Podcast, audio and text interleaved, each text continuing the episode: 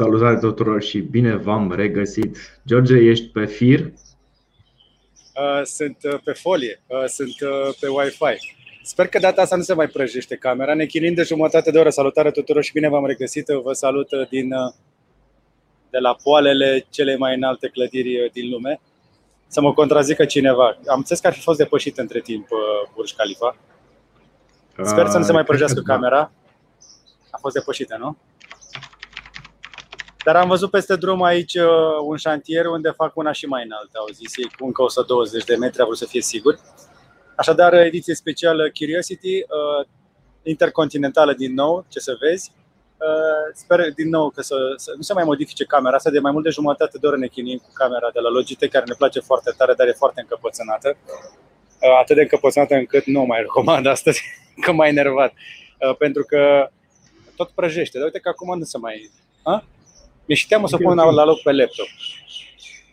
Sunt uh, pe malul lacului unde sunt și faimoasele fântâni. Atracția numărul 1 din uh, Dubai sunt fântânile de aici. Și atracția numărul 2 este acolo, este mall unde am fost la vânătoare de gadgeturi și vă pot confirma dacă aveți dubii că gadgeturile în Dubai sunt uh, uh, ușor de găsit, dar în niciun caz nu vei găsi chilipiruri prea multe pentru că prețurile sunt foarte semănătoare cu ce am găsit pe Amazon, spre exemplu. Și dacă ai uh, cont de Amazon Business și îți uh, poți cumpăra fără TVA, uh, n-ai făcut nicio afacere dacă cumperi de aici, pentru că dacă cumperi de pe Amazon ai și garanția Bine, și de aici ai garanție internațională, dar aici e cupriză în asta de Emirate, care e cupriză britanică, că a fost colonie o vreme. Complicat. Deci ideea este că una peste alta găsești aproape orice, dar nu găsești chilipirul. Dar găsești aproape orice, am găsit aproape orice. Întreabă-mă și spun că le-am văzut pe aici. Am fost și m-am uitat de curiozitate uh, și cred că mi-a și la ceva. Dar poate povestim despre asta mai târziu. Și că cred că mi-am luat cred că mi-am luat ceva, dar nu sunt sigur. E, știi eu ce mi-am luat, dar nu o să, n-o să vă zic imediat așa, mai țin un pic de secret. Așadar, uh, doamnelor și domnilor, băieți și fete, acesta este Burj Khalifa. Uh, sunt vreo 30 și multe grade aici, m-am pus la umbră, nu o să pot să stau prea mult la soare și din nou mă rog uh, la Sfântul hdr uh, Bogdan Petricei cu hdr să nu se uh, ardă în momentul ăsta imaginea când o să mă mut înapoi la umbră, la laptop, pentru că această cameră teoretic suportă HDR, în practică arde imaginea. Așa că dacă mă întrerup câteva secunde, preia Radu cu știrile de astăzi și eu o să trec pe camera de pe laptopul Huawei, de pe care oricum fac acest live. Ce să vezi? Stai că o să se ardă, deja s-a ars. Fac de pe acest. Ai schimbat încadratura. Da. Sunt uh, pe MateBook-ul X Pro, ăla cu i7 de generația 11 și tot, ce, tot setup-ul meu este așa. Am furat două mese de pe aici. Vezi? Am furat două mese. Nice. două mese de pe aici, m-am băgat la umbră și am pus o baterie externă, dar cred că nici de baterie să n-am nevoie pentru că am am mai făcut un live la lansarea magazinului Huawei fără baterie și a ținut. Deci un laptop, un webcam care dacă vrea să meargă, merge și totul este minunat. Gata. De ce te mergeți pe încredere. Sunt tot, sunt tot aici, n-am plecat nicăieri, dar de acum este prășită imaginea. E ok, e ok. Așa este, Mario, mulțumim. Acolo. Uite, a venit și colegul care face curățenie aici pe lac. Că aici e cu fântânile și trebuie să țină apa curată. Salutare tuturor, salutăm ca de obicei pe Mario, pe Comicuțu, pe Mihai Ciupala, uite și pe Albert, uite și pe Teodor. Așa este, Teodor, ai dreptate, dar am avut motive întemeiate, am vrut să vă arăt o priveliște deosebită. Îl salutăm pe Bogdan, pe Geo și pe Vali și pe toți cei care aleg să devină membri alături de noi. Radu, hai să-i dăm uh, bice, că avem uh, știri destule și o grămadă de oameni care le așteaptă. Hai, hai. Hai că am întârziat puțin, sper că nu s-a supărat nimeni. Uh, păi nu știu, hai să începem cu lucrurile care cred că interesează pe foarte mulți dintre noi. Cum arată noile telefoane sau cum vor arăta noile telefoane Exact. În cazul de față, Samsung Galaxy S21 Fan Edition. Așa. Și cum Hai, o să arate? Păi, tu. foarte drăguț. Ca și un S21. Era, era Coincidență nu cred. Exact, coincidență nu cred. Uh, OnLeaks uh, a arătat niște, niște renderuri care teoretic ar, ar fi venit din uh, uh, headquarters-ul de la Samsung. Uh, și, da, Pe cine semnează un, uh, materialul? Uh, da, corect. Mihai M. Mihai M. Da. Salut, Mihai. Mihai M. Mihai M este un uh, compatriot al nostru care scrie pentru Sam Mobile. Uh, o sursă destul de bună de, de știri și foarte, foarte bine adaptată, care bineînțeles se ocupă de știrile despre Samsung. Exact. Deci, în teorie, o să avem un S21 puțin castrat la lucrurile care chiar nu ne interesează atât de mult. Adică ultra wideband, uh, puțină rezoluție în minus, dar rămân chestii importante. Un display foarte bun, cu refresh rate mare, o baterie de 4500 de mAh, un senzor de 32 de megapixel cel folosit pentru Galaxy S20 FE, cel puțin, sau o să avem probabil o cameră, o idee mai bună în funcție de cum o să se întâmple lucrurile până în august, că atunci o să fie lansat Samsung Galaxy S21 FE. Ecranul o să rămână un 6,4-6,55 și, cum ziceam, minim 90 de Hz, deși s-ar putea să avem 120 de Hz pentru că um, așa cum ne spune criza globală de chipuri, e un pic mai ieftin să produci tehnologie nouă și e mai accesibil, adică vei putea produce la scară largă decât să um, produci tehnologie veche. Momentan fabricile au probleme cu producerea tehnologiei vechi, dar o să discutăm despre asta la secțiunea de auto, de mașini. Bun. Sună bine. După cum știm încă o dată, pentru cei care ne urmăresc, știți că pentru noi Samsung Galaxy S20 Fan Edition a fost telefonul anului 2020, fără discuție. Și avem așteptări mari și de la S21 Fan Edition, însă până una alta, până una alta, hai să zicem, să zicem pe șleau. S20 Fan Edition o să mai fie bun cel puțin încă un an, doi de aici înainte, așadar dacă îl prinzi undeva la un preț bun, nu sta pe gânduri un preț bun care este 2249 de lei în momentul de față pentru cel cu 4G. Adică, come on! Exact. Nu prea ai pentru cum să că n-ai cum. Uh, iar la scurt timp după ce uh, uh, nu mă spun. Așa, la numai, la numai o zi după ce au lansat cei de la Huawei magazinul lor online și Samsung a dat drumul la niște reduceri pe magazinul lor online și este puțin, puțin, puțin redus și S20 Fan Edition acolo. Așadar, dacă vreți, producătorii uh, încep să dea cu reduceri peste tot și uh, de ce să nu profităm și noi de ele, nu așa? L-ai găsit? Exact. Uh, ce, ce anume? Acum caut magazinul de la Huawei. Da, uh, Fan Edition-ul l-am găsit, este 2249 de lei. E despre asta vorbim. Așa, și hai să ne un pic să vă arătăm rapid și magazinul uh, celor de la Huawei. Dacă Samsung aveau deja, uh, l-au arătat încă de pe la Black Friday. Acum au și cei de la Huawei care încă mai au cupoanele alea de care am vorbit în live, care însumate dau până la 6.000 de lei reducere și reducerile sunt bune și vreau să spun de ce. M-au și am verificat uh, cele mai mici prețuri posibile și aici, vă spuneam, în mall din Dubai, la magazine electronice, unde există magazin flagship de la toți producători.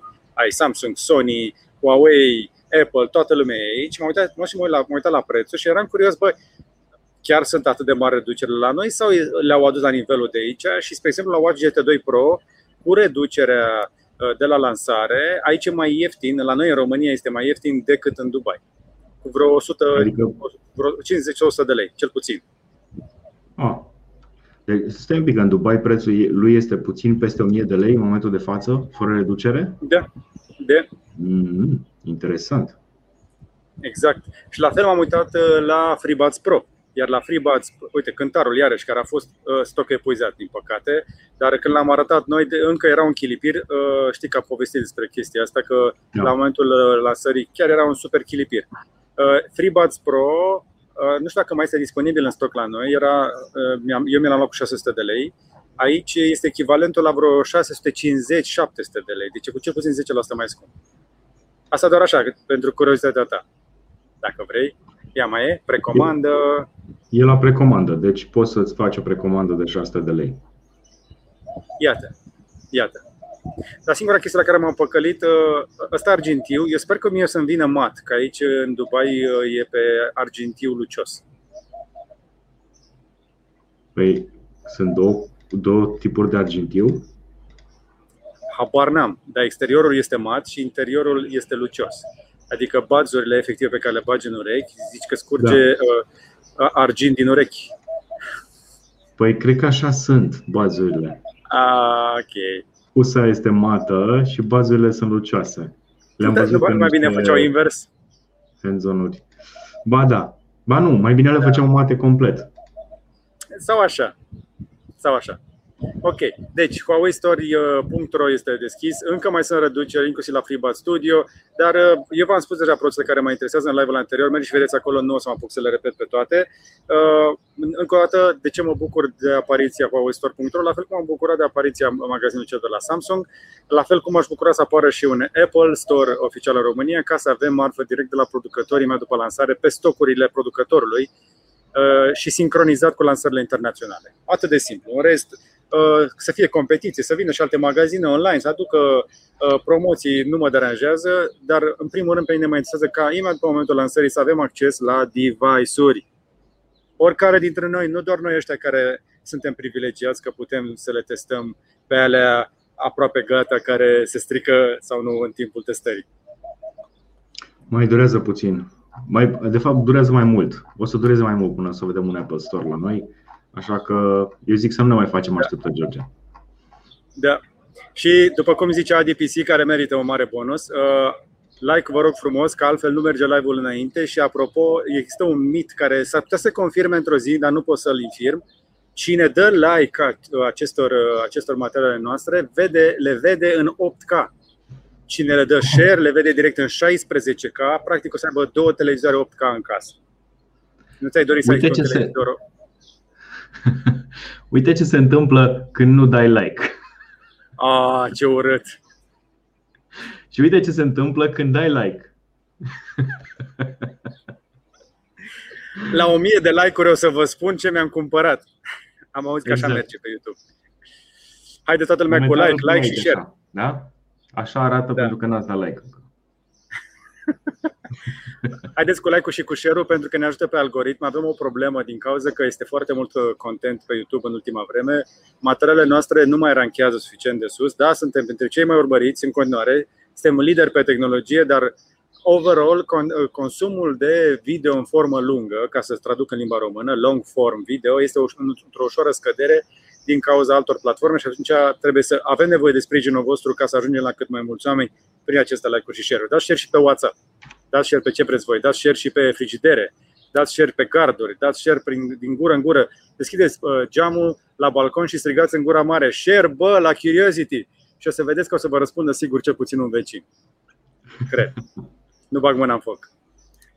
Ia uite susținere de la Alexandru Victor. Și ce îmi place poza ta de profil. Bine, mă. Bine, bine avem, Gust, avem gusturi, avem, avem băieți cu gusturi. Yes. Uite, și Sergiu confirmă. Da, chiar când vedem Curiosity în 8K, după ce dai like și share o să vezi Curiosity în 8K, Sergiu. Este confirmat, să știi, este exact ca și Illuminati. În momentul în care dai like și share, se transformă live în 8K. Fix ca Illuminati, 100%. Ia uite, comicul deja dat. Zi, zi, zi. Îl văd pe George în 64 de K. Păi, eu am 64 de Kelvin aici. Peste normă. Așa. Hai să depășim momentul, că mai avem, avem, avem 5G să ajungă la toată lumea, iar următoarea știre vine fix de la Google, care a scăpat pe internet într-un moment de neatenție. Uh, uh, Google Pixel 4a, versiune 5G. Ce s-a întâmplat, Radu? Uh, s-a întâmplat, nu știu, din greșeală, cumva. Bine, știm cu toții că astea nu sunt greșeli, mai ales dacă apar pe site-urile oficiale. Se pare că asta ar fi o fotografie făcută cu un Pixel 5a care arată destul de bine pentru un telefon, să zicem, accesibil. Și ei spun că o să aibă camere similare cu Google Pixel 4a. Bine, cu 5G în plus. Asta nu ne afectează la capitolul. Deci 5A până la urmă, da? Nu este 4A 5G. Nu, este 5A, cel puțin așa se spune, okay. Dar va avea camere similare cu 4A. Deci, practic, s-ar putea să fie un 4A cu 5G. O chestie de genul ăsta. Mm-hmm. Ok. Asta pentru că s-a uitat în exiful respectivului telefon și au văzut că scrie camera model Pixel 5a. Și cam atât. Okay. Atât avem despre Google Pixel 5a. Nu știm când va apărea, nu știm cum o să arate. Exact, mai bine vorbim de Apple, da. Hai să trecem la Apple pentru că Apple, care a făcut valuri în ultimele săptămâni cu politica sa de a bloca colectarea de date de advertiseri, uh, nu este perfectă, dar uh, e un început uh, serios la care ne uităm și noi. Însă avem o știre despre cum au o problemă cu a stopa colectarea de date de către Facebook. Cum se întâmplă asta, Radu? Deci, în teorie, Apple a venit cu o funcție nouă pe iOS 14.5 în care uh, decizi dacă îi dai uh, oricărei aplicații acces la aplicațiile pe care tu le folosești pe telefon. Ca să înțelegeți, orice aplicație, cam, de fapt, toate aplicațiile mari, cum este exemplu Facebook, aici o să-l avem ca exemplu, uh, el știe ce aplicații rulezi în fundal și poate să uh, își dea seama dacă tu ai dat click pe un ad pe Facebook și după aceea te-ai dus și ai dat tu search pe Google și ai cumpărat respectivul produs și o să-l atribuie adului de pe Facebook ca să poată să plătească pe cei care au făcut adul și așa mai departe. Um, Apple o să interzică cumva politica asta, adică o să te lase pe tine să alegi dacă dai acces lui Facebook să vadă și celelalte aplicații care rulează pe telefonul tău. Dar din păcate, din, cum de, din uh, ce spune și articolul de pe slate.com, este imposibil să-ți dai seama dacă chiar funcționează, pentru că asta nu e singura metodă de tracking al lui Facebook sau altor exact. aplicații pentru uh, aplicațiile din telefonul tău. Sunt mult mai multe metode și poate nu sunt atât de precise, însă doar Apple poate să știe dacă funcționează lucrul ăsta. Adică, practic, e o reglementare pe care ei au pus-o să-ți dea cumva mai multă încredere în ecosistemul de la Apple, dar doar ei pot ști dacă chiar funcționează. Din păcate, eu aș merge mai departe. Păi, hai să ne imaginăm un scenariu în care tu folosești pe iPhone-ul tău Chrome, dai o căutare pe da. Google, Ad identifierul tău legat la contul de Google pentru că tu te-ai logat în Chrome ca să ai toate chestiile sincronizate, este legat cu contul tău. Contul tău apoi este băgat pe în aplicație de Facebook. Chiar dacă ai spus aplicației Facebook Do Not Track, Ask Do Not Track, tu ai dat căutarea pe Google, te-ai dus în Facebook și ai văzut un ad fix pentru chestia aia, deși ești pe un iPhone cu iOS 14.5. Și asta pentru că sistemele acestea globale uh, de urmărire a utilizatorilor și de targetare sunt atât de complexe și de opace încât noi nu avem o înțelegere clară și completă a lor. Rămâne valabilă în continuare afirmația aceea simplă că atunci când un produs este gratuit, tu ești produsul. Și atunci, dacă înțelegi lucrul ăsta, înțelegi că vei da la schimb foarte multe date personale de fiecare dată când accesezi orice fel de site gratuit unde nu plătești. Tocmai de aceea, încă o dată, mă voi folosi această ocazie să-l salut pe Alexandru Victor, care a donat 100 de lei pentru content independent, nu venit de pe uh, vreo trompetă a vreunei uh, corporații, ci pentru că pur și simplu își susține lucrurile care le interesează pe el. Dar revenind la subiectele care vorbeam puțin mai devreme, în afară de shameless self-promo, este aproape imposibil în momentul acesta să închizi cercul dar nu este imposibil de tot. Adică dacă ai dat căutările prin DuckDuckGo și folosești Facebook pe un cont anonim pe un iPhone cu Ask to Not Track, nu vor mai exista legături între cele două. Pentru că uh, dacă ai folosit DuckDuckGo uh, peste Firefox, să zicem, peste browserul Firefox, care de asemenea nu colectează date, și în Facebook nu se pot colecta date, tu practic ai blocat ambele intrări în țeavă în, în tot labirintul ăsta și atunci nu vor ști cine a dat căutarea de pe DuckDuckGo și cine folosește Facebook ca să-i meciuiască reclamele. Despre asta este vorba. Dacă vrei să-ți protejezi identitatea, ăsta este pro-tipul de astăzi, folosește chestii uh, cât mai anonime. Dar trebuie să dai seama și ce, uh, și ce pierzi la schimb. Zirat. În teorie, pentru că ca să fii sigur că lucrul ăsta nu se întâmplă, ar trebui să ai uh, partea de search pe un laptop partea de uh, Facebook pe alt laptop sau pe alt dispozitiv conectate la rețele wireless diferite, una pe 4G și una pe Wi-Fi și chiar și așa există o localizare foarte precisă care poate aduce cele două dispozitive împreună. AI știe că, că tu, o să, tu o să faci căutarea de pe 4G și ai intrat pe Wi-Fi-ul tău personal de acasă și ai cumpărat produsul respectiv și în funcție de timpul respectiv poate să-și dea seama că tu ești respectiva persoană care chiar a folosit conturi diferite, dispozitive diferite și rețele diferite. Iată. Până una alta, dacă vreți intimitate totală, nu o puteți obține pe Facebook, pe Instagram, uh, nici măcar pe Apple sau pe alte chestii de genul ăsta, pentru că aceste companii trăiesc și din colectarea de date. Viitorul este al rețelelor descentralizate, am mai vorbit despre lucrul ăsta. Uh, și astăzi, dacă vreți, vă dau un uh, pro tip să vă înscrieți în avans, pentru că eu deja le-am dat pontul lui Radu și lui Andrei, care și-au luat deja handle-ul cu numele lor, pentru că avem prieteni la, țineți-vă bine, vă dau chiar acum, hai să vedem dacă și reușesc, Pam, pam, Ethereum World. Așa. Ethereum World, uh, proiectul, uh, să zicem așa, păstorit, nășit, uh, născut, cum ar veni, de Mihai Alisie, care este ca un Twitter în fază incipientă, pe care eu sunt deja înregistrat. Ia, încerc să vă arăt cum arată homepage-ul mai degrabă. Uite, așa arată Ethereum World. Stai să vă arăt eu uh, cealaltă treabă.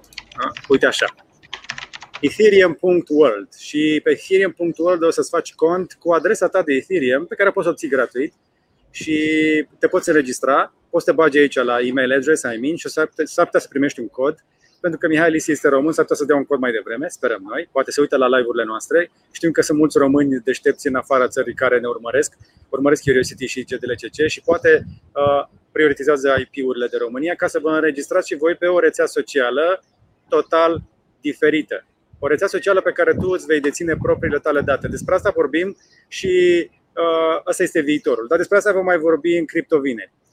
Uh, Radu, tu ești logat? Poate mi-arăți tu pagina ta? O secundă. Hai să vedem, sunt tare curios.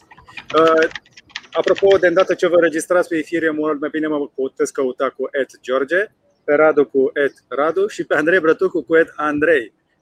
Uh, deocamdată toată treaba se întâmplă pe o rețea de test Ethereum pe Rinkby sau Rinkaby, nu știu cum se zice, Rinkby. Uh, dar dacă aveți un pic de înțelegere, uh, o să vedeți.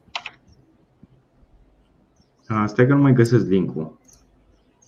Nu? Ethereum.world, e ok. E, e simplu. Hai că mai mai povestim despre asta, mai lasăm ceva de vorbit și luni cu, cu Andrei. Ok, hai că îl arăți luni mai bine. Da? Exact.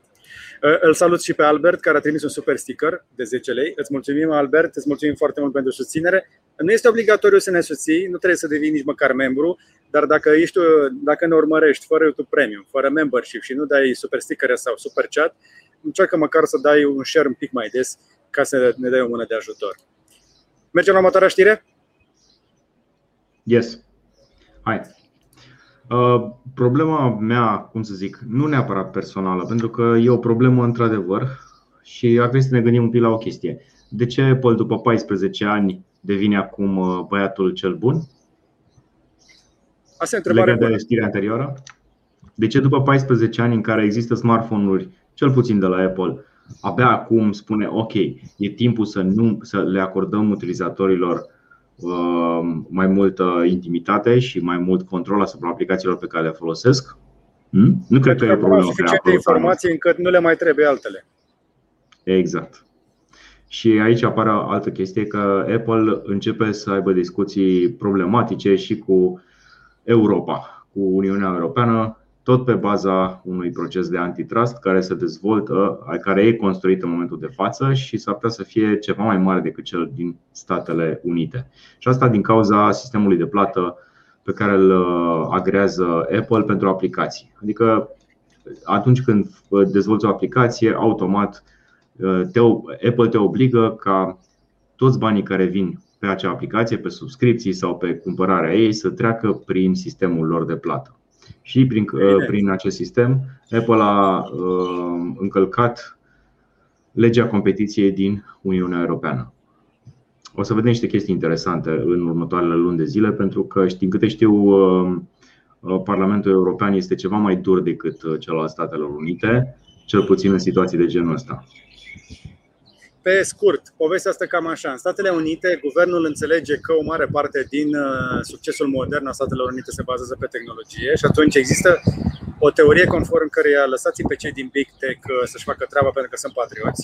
Asta este povestea neoficială, că până la urmă corporațiile alea sunt tot în Silicon Valley, deși ei își cam repatriază profiturile prin tot felul de țări din astea interesante, să le zicem. Cum ar fi Irlanda? Exact. Deci asta cu am mai încercat, spre exemplu, la un moment dat încercau inclusiv, inclusiv Trump a încercat să convingă să mai vină acasă, nici el nu a reușit. Și tocmai de aceea se pare că o parte din ce a pățit Trump se trage și de la chestia asta, că da, oricât de nebun ar fi omul, a zis niște chestii adevărate în legătură cu companiile din Big Tech. Dăm deoparte Statele Unite, care îi iau pe băieții ăștia mari în curte și și-au dat seama că sunt uh, prea mari să renunță la ei, pentru că ar avea o problemă dacă i-ar pleca în alte jurisdicții. Da? Ne mutăm în Europa, unde uh, Europa, într-adevăr, are GDPR și Europa este în continuare cel mai mișto loc în care să trăiești dacă vrei să fii o ființă liberă. Dacă îți place democrația un pic și nu vrei să ai un dictator la putere, nu prea mai ai prea multe opțiuni pe planetă. Europa rămâne uh, în continuare cea mai frumoasă parte a civilizației umane și din acest punct de vedere are și GDPR, dar mai are ceva, are competiție, are reguli pentru competiție care spun într-adevăr că, ok, vrei tu să protejezi datele persoanelor după 14 ani în care ai ajutat Facebook și Instagram să ajungă numărul 1 în lume. La fel și pe Google. Să nu uităm, da? Instagram și Facebook au bubuit pe iPhone-uri. Dăm deoparte chestia asta. Uniunea Europeană vine și spune dacă vrei să operezi, trebuie să dai egalitate de șanse și toată lumea să aibă o șansă egală. Și coincidență sau nu, disputa de zilele astea se face pe Spotify, care sunt obligați de Apple ca atunci când îți prelungești abonamentul, să o faci prin App Store, astfel încât Apple să știe exact câți bani ajung la Spotify și să oprească în primul an 30%, după care coboară, nu mai știu, pe la vreo, vreo 10% sau 11, da. nu mai știu exact cât. La fel este și la podcaster, este o chestie egală, zic ei, pentru toată lumea. Dăm povestea și mai în spate, pentru că la origine scandalul nu a început cu Spotify. Spotify sunt uh, abia a doua mega, uh, mega companie care au curajul să se pună cu Apple, pentru că înainte au fost cei de la Fortnite care au, și-au făcut un sistem paralel de plată și din cauza acestui sistem paralel de plată au fost banați și și-au găsit, deschis ei uh, propriul lor magazin online. Hmm? Deci de aceea asta este miza și da, suntem cu toții de acord că App Store-ul este o chestie foarte mișto și că multe, multe startup-uri au o șansă pentru că apar acolo. Dar întrebarea pe care trebuie să ne punem este corect ca doar pentru că Apple listează aplicațiile, nu oferă acel serviciu. La podcasturi nici măcar nu stochează podcasturile în serverele lor. Să ia 3 lei din fiecare 10 este enorm, este nedrept și nu este just și nu ar trebui să fie legal. Asta este și părerea mea și atunci uh, eu sunt de acord cu ce vrea să facă Uniunea Europeană pentru că această corporație, care este cea mai valoroasă corporație din uh, lume în momentul ăsta, Apple, nu? Nu i-a depășit încă nimeni. Da.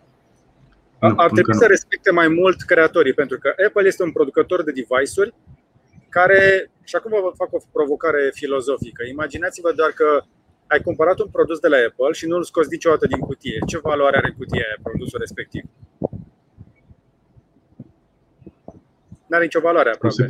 Are o valoare doar, doar dacă îl revinzi. Da? Exact. Dar o să crească. Valoarea lui crește. Nu? Dacă nu-l scoți din cutie. E ca la collectibles. Dacă nu scoți din cutie collectibles, valorează din ce în ce mai mult. Cel puțin nu, așa, nu mai e cazul, așa spun miturile. Da, nu, nu, nu mai e cazul.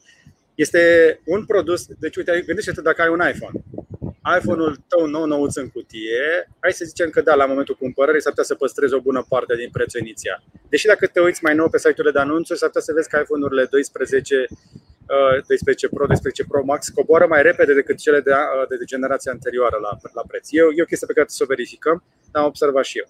Și gândește-te cât de valoros este un iPhone nou nou sigilat în cutie și cât de valoros devine pentru tine după ce ai început să-l folosești. Chestiile pe care noi le punem pe device-uri aduc cea mai mare valoare.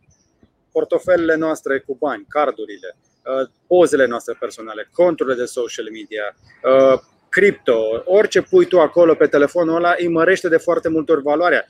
Pentru că cea mai valoroasă chestie din buzunarul tău nu e telefonul, ci chestiile de pe telefon. Și atunci e normal ca producătorul telefonului tău să ia 30% din tot ce vei cheltui tu prin telefonul ăla, după ce ai dat deja un preț foarte mare raportat la prețul componentelor. E o discuție filozofică, poate, dar cu siguranță nu suntem într-o etapă justă. Hai că toată lumea se încurajează deja cu like-urile acolo, Comicuțu ține deja inventarul. Salut și pe Adi care face și-l treabă bună. Hai cu like cu toată lumea, că mai avem și știri. Legat de, tot legat de știrea asta, o să merg un pic mai în față și o să mut acest câmp exact aici. Pentru că Microsoft a decis că um, cât era? 30% e prea mult. Așa că o să Așa. meargă pe direcția celor de la Epic Games și o să ia doar 12% din uh, profit. Deci au trecut de la 70 la 88% legat de uh, vânzările pe care le au pentru jocurile video. Nu toate aplicațiile, doar uh, jocurile video. Aici nu este o măsură, să zicem, cum să zic, așa, pentru că ei sunt băieți foarte buni și pentru că trebuie să aibă o competiție clară cu Steam, unde, bineînțeles, prețurile sunt ceva mai mici și Microsoft vrea să-și crească foarte repede și foarte mult magazinul de aplicații și mai ales de jocuri. Ok. Uh, și uh, da, o să, o să fa- faci o treabă interesantă pentru că Flight Simulator și Minecraft sunt cele mai uh, populare și mai ales în magazinul celor de la Microsoft, dar vrea să aducă și multe alte jocuri. Și a luat-o în direcția asta pentru că a înțeles că e mai bine să ia mai puțin bani ca să atragă mai mulți uh, dezvoltatori și aici, bineînțeles, vorbim de companiile foarte mari pentru care cei 20, uh, de, cei 30, 12% în loc de 30% înseamnă milioane, dacă nu chiar miliarde de dolari. Uite, 75% din dezvoltatorii lui uh, câștigă peste 10 milioane de dolari pe an. Și sunt niște cifre foarte bune. Deci, practic, Microsoft în momentul ăsta uh, are competiție directă Steam-ul și nu se mai uită la piața de mobile. Dar na, asta era legată de știrea anterioară. Da, uh, este o piață importantă partea asta de gaming și uh, jocurile într-adevăr sunt uh, prezentul deja și viitorul și ar trebui să avem acces cu toții la el și să le putem obține la prețuri cât mai bune. Dar trebuie să vă dați seama că de la momentul la care le fac developerii până când ajung pe device-urile noastre, le trec prin multe mâini și toată lumea vrea câte o felie, inclusiv Apple, inclusiv Microsoft, inclusiv Google, toată lumea vrea câte un pic din ele. Uh, și în cele din urmă s-ar putea să începem cu toții să ne căutăm site-ul developerului, să-i cerem noi uh, executabilul, sau nu știu cum o să facem, ne întoarcem la vremurile alea de demult, habar n-am, sau poate că o rezolvă cumva blockchain-ul, pentru că o să avem și DApps, uh, cum e uh, pe, pe Ethereum, când o să trecem la Ethereum 2.0, poate vom vedea mai multe jocuri așa și nu vom mai trece prin niciun fel de intermediar și pentru asta. S-ar putea ca jocurile să rezolve mai repede problema de identitate de, cu care noi ne luptăm. Eu abia aștept să văd metaversul de la eu abia aștept să văd metaversul de la Epic Games, pentru că am avut o știre mai de mult în, într-un USB puțin mai vechi în care vorbeam de uh, cum poți să-ți creezi avataruri virtuale. Uh, momentan chestia este live și poți să te joci cu ea, deci dacă ai uh, Unreal Engine instalat prin Epic Games, poți să-ți creezi propriul tău avatar și să arate ca tine, dacă vrei, sau să arate cum vrei tu. Hai să trecem la chestia asta de speriat, pentru că uh, China o face din nou și nu știu dacă v-ați uitat uh, ce au făcut chinezii, uh, cu, într-un cor și cu, cu dirijor, cu tot acâmul, au lansat pe orbită o bucată de stație spațială. Practic, chinezii, în loc să cotizeze la Stația Spațială Internațională, din care se retrag și rușii până în 2025, cel puțin teoretic, că nu e încă clar, ei au lansat o rachetă Long March 5B, se numește racheta, uh, care, au, care transportă modulul Tianhe către stația spațială chineză. Deci chinezii își fac stație spațială. Și nu sunt la prima încercare, pentru că la prima le-a căzut în nasol, uh, a căzut înapoi în atmosferă, s-a spart în bucăți și unele bucăți au ajuns pe pământ și se pare că istoria uh, riscă să se petreacă din nou, dar nu cu stația spațială deocamdată, ci cu boosterul. Da, cu boosterul. Adică o bucată care ar fi trebuit să rămână în spațiu, de fapt să fie rămas pe pământ, a plecat cu tot cu racheta și bucata are doar 21 de tone. Este cel mai mare obiect care va cădea uh, vreodată de la Big Bang încoace pe pământ și uh, chinezii spun că o să cadă undeva între New York și Noua Zeelandă. Asta include toată planeta. Adică oriunde, poate să fie și pe ocean și pe pământ, în următoarele două săptămâni o să cadă o bucată foarte mare sau sperăm noi mai multe care vor arde uh, în momentul în care intră în atmosferă și nu o să avem prea mari probleme. Șansele să cadă pe pământ sunt destul de mari și e nasol. 21 de tone o, o bucată de 21 de tone, dacă se va menține în aceeași bucată, o să fie. Știm ce știri o să vedem peste două săptămâni. Nici nu vreau să mă gândesc. Obiectul a, fost, a primit uh, deja și un număr, pentru că devine un obiect uh, spațial, am putea să-i spunem, nu? Uh, se numește da. 2021 Cratimă 035B. Are 30 de metri lungime și este lat de 5. Oh my god!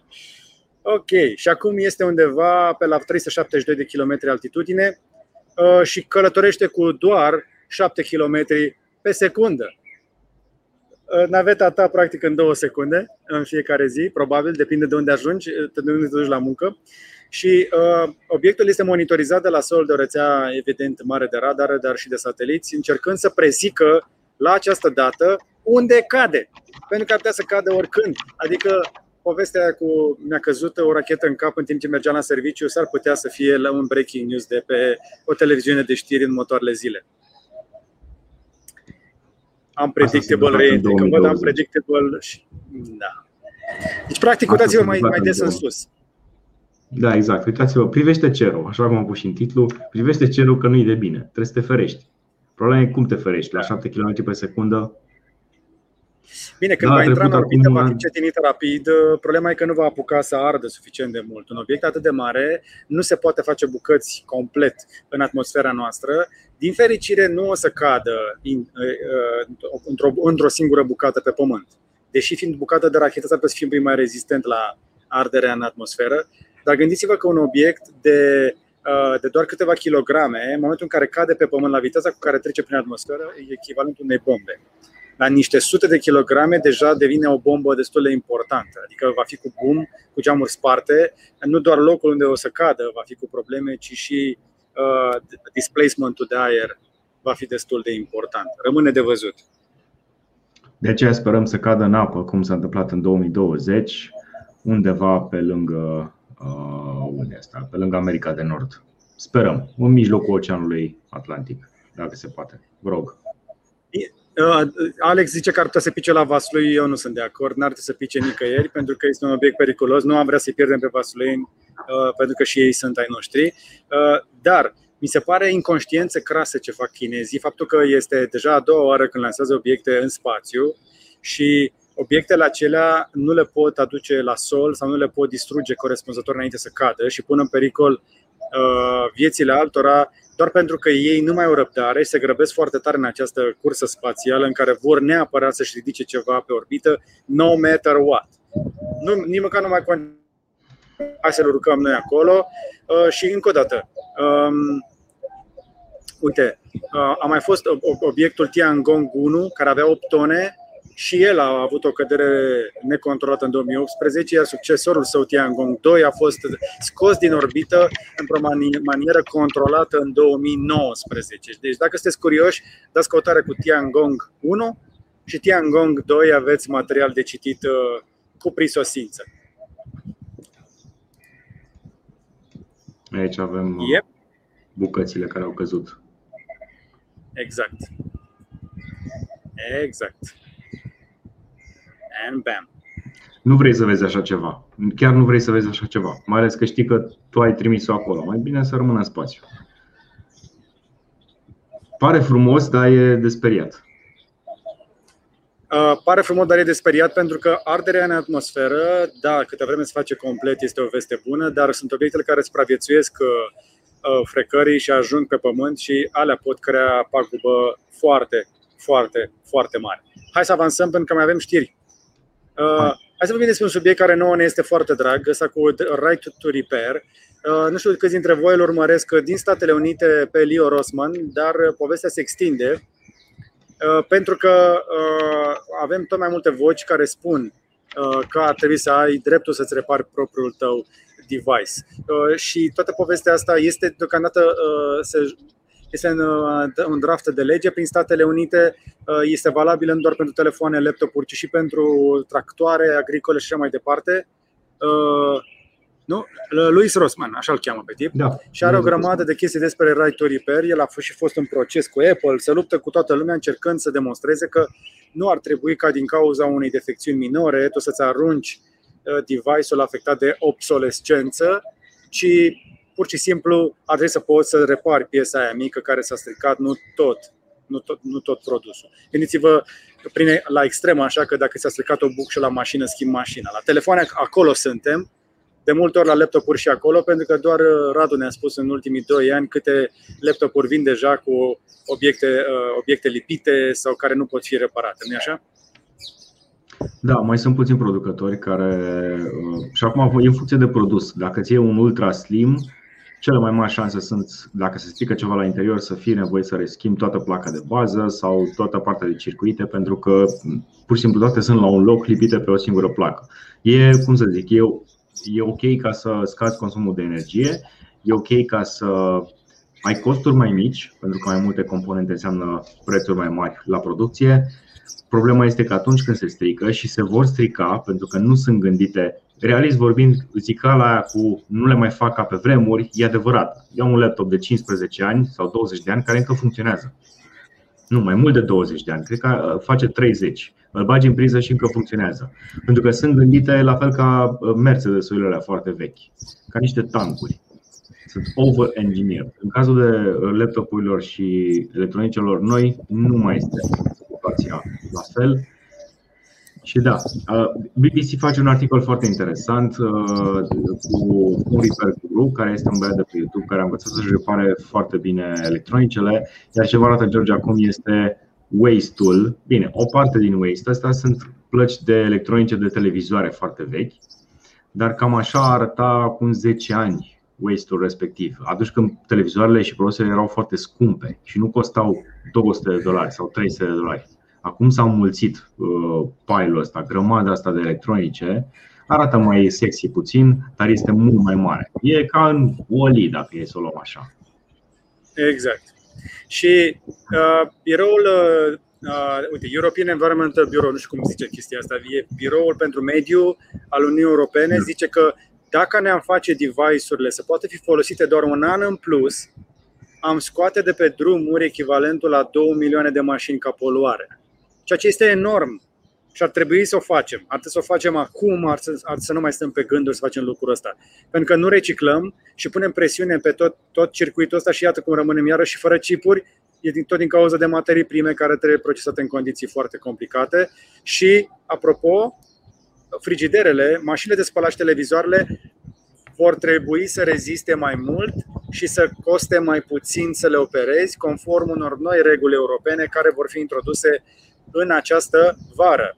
Pentru că avem legea dreptului de la a-ți repara device-urile care vine în această vară, pentru că ne-am săturat cu toții uh, și nici planeta nu mai suportă atât de multe device-uri de toate felurile care se strică programat la finalul garanției. Nu ar să fie în regulă lucrul ăsta, trebuie să protejăm mediul pentru că se, se eliberează în atmosferă foarte multe gaze pentru a produce aceste aparate, dar în momentul în care sunt aruncate, ele produc și mai multă poluare. Nu știu dacă vă dați seama cât de multă poluare se produce prin device-urile care rămân după noi. Noi la noi să zicem că noi folosim la maximum posibil niște aparate, poate le mai donăm, dar ce fac cei la, la care se termină durata de viața produsului? Câți dintre ei le reciclează?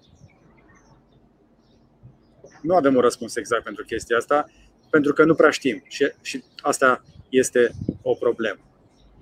Cred că sunt foarte puțini. Dacă avem probleme cu reciclarea produselor dintr-o singură bucată, cum ar fi cartonul, uh, plasticul, sticla, metalul, aluminiu de pe, de pe conserve și de pe, uh, cum să zic, de, pe dozele de suc și de bere, Gândește că astea sunt mult mai complicate de reciclat. Trebuie să le extragi uh, cu un proces automatizat sau semi-automatizat. Componentele de pe ele sunt materiale, într-adevăr, e o discuție foarte lungă și legat de materialele rare pe care se folosesc în componentele electronice și electrocasnice și care, bineînțeles, o să devină din ce în ce mai scumpe pentru că nu prea o să le mai găsești. Exact. La partea cu right to repair, acest uh, din păcate, noi nu, nu avem o informație 100% sigură, însă în momentul în care ai deja foarte multe tipuri de electronice care se strică la final de garanție, poți să presupui destul de precis că lucrul ăsta se întâmplă și că componentele, o rotiță care este făcută din policarbonat, din plastic, nu o să fie din metal, o să fie calculată să se uzeze după un, nu știu, după 1000 de spălări sau 1500 de spălări ale mașinii spălați să se, să se strice. Și din câte știu, tatăl meu este electronist și a reparat. Deci el a avut și cred că mai are câteva plăci de genul ăsta pe care le, le arăta George pe ecran de, de la televizoarele vechi. Îi este din ce în ce mai greu, dacă nu aproape imposibil, să repare dispozitive de acum 10 ani. Adică televizoare LCD de acum 10 ani sunt foarte greu de reparat pentru că nu se găsesc componente și doi, trebuie să ajung să schimb placa cu totul. Și el mi-a spus, uite, nu mai pot să schimb uh, componente pe ele pentru că unul sunt mult prea mici, să mai poți să faci ori manual, ori semi-automatizat și doi, nu găsești componentele. Chiar dacă e un tranzistor mic, trebuie să cumperi placa cu totul. Asta este o problemă și tocmai din cauza asta companiile sunt acuzate de obsolescență programată. Este cuvântul cheie care ne interesează. Obsolescence, l-am luat și l-am tradus așa cum am știut și noi din engleză, obsolescență, adică uh, deprecarea, stricarea lor programată, defectarea lor după, imediat după ieșirea din garanție sau la scurt timp după, astfel încât tu să redevii consumator. Pentru că pentru companii noi nu suntem oameni, noi suntem, hai toată lumea, cum suntem? Consumatori. Consumatori. Suntem consumatori. Și ce mă deranjează este că dacă până acum un an sau doi existau anumite companii care aveau um, o reticență în a spune oamenilor consumatori și le spuneau utilizatori. Acum nu mai există nicio problemă. În comunicate de presă, pe știri, în, în, știri, în comunicatele lor de presă de pe site-urile oficiale, noi suntem consumatori. Noi consumăm, nu mai suntem utilizatori al produsului respectiv. Ne-am pierdut și dreptul Consumăm. Ăsta, băgăm pe partea asta și scoatem și băgăm și scoatem și băgăm și scoatem. Noi consumăm. Nu, nu, nu, eu nu sunt așa. Refuz să fiu așa. Hai să mai avansăm, că mai avem câteva știri rapide, pentru că ne apropiem uh, și de partea care vă place vouă. Uh, renunțăm la stocarea lentă, o dai tu? Da, hai să renunțăm la stocarea lentă pentru că hai. pur și simplu nu este eficientă. Uh, ca și side note, ca și mențiune uh, lângă acest subiect, dacă ai SSD-uri rapide în computerul tău, desktop, în laptop și ai un hard disk, renunță la hard disk și o să vezi cum îți crește foarte mult viteza sistemului pentru că nu mai ai hard disk. Hard diskul ar trebui mutat cumva în exteriorul computerului, într-un NAS, în orice altceva, pentru că nu cred că mai e o idee bună și ă, mai ești mulțumit de faptul că poți copia cu 25-30 de MB pe secundă când un SSD extern, cum e ăsta de aici de exemplu, pe care eu îl țin doar ca să transfer chestii, că l-am scăpat, chestia asta mică copiază cu 500, cu 600 de MB pe secundă. Și ai date mai multe de copiat, nu trebuie să mai stai 10 de minute să copiezi ceva, plus că durata lor de viață, când copiezi o dată pe un stick de genul ăsta, ă, este foarte mare. E 10-15 ani poți să copiezi liniștit, pentru că o faci foarte rar. Uh, ce spune aici uh, articolul de pe ZDNet este faptul că ar trebui să renunțăm, renunțăm și la uh, SSD-urile pe SATA și să mergem pe cele de NVMe. Și acum o mică mențiune legată de articolul pe care l-am avut, de video pe care l-am avut pe Cavaleria, cel în care spuneam că nu sunt de acord cu politicile Apple, din nou și pe bună dreptate și am explicat și de ce. Oamenii mi-au uh, tras atenția că Apple-urile noi cu M1 au Thunderbolt 4. Dacă au Thunderbolt 4 și ai un SSD pe NVMe, de ce obții doar viteze din astea? 600 de mega, 700, adică pe bune. NVMe-ul duce 2000 de MB pe secundă. Nu 700, nu 600. Dar asta e altă discuție. Uh, deci, concluzia este renunțați la uh, stocarea lentă. Dacă aveți hard discuri vechi, încercați să renunțați la ele ca să îmbunătățiți viteza de uh, rulare a computerului și, bineînțeles, să aveți datele mai în siguranță, pentru că un hard disk de 10 ani nu mai este eficient. Nu mai e funcțional, adică ar trebui să renunți complet la el pentru că datele tale pot fi pierdute în orice moment.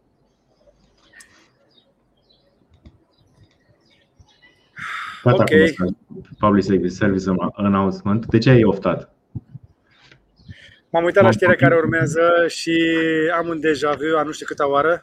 În loc să-i cumpere, îi copiază. Deci se pare că cei de la Clubhouse au rezistat ca nesimțiți în fața unei oferte de bun simț făcute de Mark Zuckerberg și echipa. Și pentru că nu cedează nesimțiții ăștia, Instagram s-a hotărât că, bă, dacă ne uităm cu atenție în sufletul nostru și noi avem un Clubhouse în inima noastră și cred că Florin Grozea o să fie de acord cu noi, Uh, a devenit membru, apropo, îl salutăm aici de la comentarii. Uh, eu am fost deja de două ori pe, pe Clubhouse uh, la invitația lui și se pare că am devenit foarte urmărit, ca și cel mai urmărit de pe Clubhouse, eu fără să fac live-uri pe Clubhouse, dar este un loc interesant și apreciez tehnologia și ideea lor. Ok, să faci niște live-uri cu audio, hai să zicem că nu ai reinventat roata, dar abordarea lor este nouă, este fresh, este interesantă, o apreciez. Felul în care o copiază Instagram și Facebook e de căcat. Și hai să vorbim despre puțin despre chestia asta. Uite, Florina are, spre exemplu, um, o, o ediție săptămânală uh, cu influencer și cu informații de marketing. Dacă ești creator, te încurajez să o asculți. Mie îmi place. Uh, cred că joia dimineața, dacă nu greșesc, uh, durează o oră. Dar mai bine voi spre Clubhouse și îl căutați pe el și o să vedeți exact unde, unde, uh, unde și la ce oră, pentru că nu sunt chiar atât de activ. Eu nu sunt un tip, eu nu sunt pe iOS toată ziua și atunci pentru că nu sunt pe iOS nu știu atât de bine. Mai intru din când în când de pe iPad. A, ia uite, telefonul de... Eu intru de pe iPad, Radu intră de pe un iPhone mai vechi, eu intru de pe un iPad special pentru Clubhouse și am ajuns să le respect chestia asta. Dacă ei vor așa, de ce nu? Ei, uite ce să vezi, până la urmă Instagram și-a dat seama că ar vrea să facă o chestie live audio și au și testat deja. Zuckerberg și cu Moseri au testat deja, uh, șeful de la Instagram, din câte am înțeles, au testat da. deja da. o cronă de Clubhouse pe Instagram. Și cum, cum a mers? Cum e? E deja disponibilă pentru toată lumea? Se poate fura la liber? Momentan nu, dar uh, partea de live pe care o are Facebook și Instagram e practic aceeași infrastructură. Singura diferență este că Clubhouse-ul consumă chiar mai puțin, pentru că e doar audio și au decis că ok, putem să facem live-uri multiple și la care oamenii pot să-și oprească camera. Și avem practic un Clubhouse. La fel face și Facebook pe uh, Facebook Messenger, apropo, care și el are capabilități de live chat, de uh, videoconferință și e cam din nou aceeași chestie, folosește aceeași infrastructură, doar că fără cameră. Corect. Da, Poți să activezi să... sau să inactivezi ori camera, ori microfonul, dar din câte știu eu pe Messenger erai limitat la 50 de oameni, nu? Și atunci da, trebuie să faci ca un live și ajungi în formatul Clubhouse. Da, dar limita este făcută doar pe, pentru partea de audio, pentru, pentru video. Dacă renunți la uh, video, pe audio poți să ai sute, dacă nu chiar mii. Da, Uh, deocamdată Clubhouse se ține tare. Ei spun că au deja o, o valoare evaluată la aproximativ 4 miliarde de dolari uh, și sunt în negocieri cu mai mulți investitori, exact cum bănuiam. Iar creșterea lor explozivă uh, nu arată că, poate, că va scădea prea curând, pentru că strategia lor este clară și știu încotro se duc. Sunt convins că erau pregătiți să fie copiați. Uh, ne bazăm cu toții pe faptul că, uite, inclusiv Slack, uh, nu aștept să vină și Twitter cu ceva de genul ăsta. Uh, vor copia este prost. Spaces se numește. Iată. Coincidență? Toată nu cred. Da, mă aștept să facă și Apple ceva pentru fani pe iMessage. Doar pentru fani, adică să fie. Ne-am gândit la fanii noștri și am vrut să-i salvăm cu o aplicație de audio. Că ne-au cerut, fanii ne-au cerut. Noi n-am vrut, exact. fanii, da, fanii, da, da. fanii. LinkedIn, Twitter și Slack și multe alte platforme au intrat pe chestia asta pentru că și-au dat ele seama, bă, dar noi avem deja live-uri, hai să tăiem camera și dintr-o dată avem live cu audio. Conceptul însă de la Clubhouse este un pic diferit și este un pic mai, mai aparte și o să mai povestim poate despre el. Am putea să vă facem o discuție dedicată despre Clubhouse la un moment dat. Hai să mai avansăm, că avem și alte chestii interesante și nu toată lumea pe iOS deocamdată. Să ne spuneți voi la comentarii dacă ați folosit Clubhouse și dacă aveți de gând să folosiți uh, serviciile clonate de pe ceilalți producători, dacă ajută la ceva. Bun. Ce mi-arăți? Îți arăt chestia asta care de o lună și jumătate nu are nicio emoție să erupă în continuare, în Finlanda. Am discutat de el acum o lună și jumătate. Era de speriat. Acum mi se pare o chestie normală, dar tot e de speriat. Deci vulcanul ăsta okay. din Finlanda se mărește în continuu timp de o lună și jumătate, erupe în continuu. De unde are atâta vână? Abu Red Bull. Abu Red Bull. Este foarte mare. Este într-adevăr. Și se deschid din ce în ce mai multe fisuri și uh, acum, bineînțeles că lumea se duce să-l vadă de aproape mai zboară câte o dronă. Sunt, apropo, sunt cred că uh, undeva la peste 50 de drone care au căzut în vulcan datorită căldurii pe care le-au dus turiștii, au vrut să filmeze și din cauza căldurii au căzut în vulcan. Au fost mai ușoare bagajele la întoarcere la, la cale. Da, și în altă ordine de idei. Astea sunt doar niște atenționări, uh, ci că calota glaciară se topește de două ori mai repede decât se așteptau cercetătorii.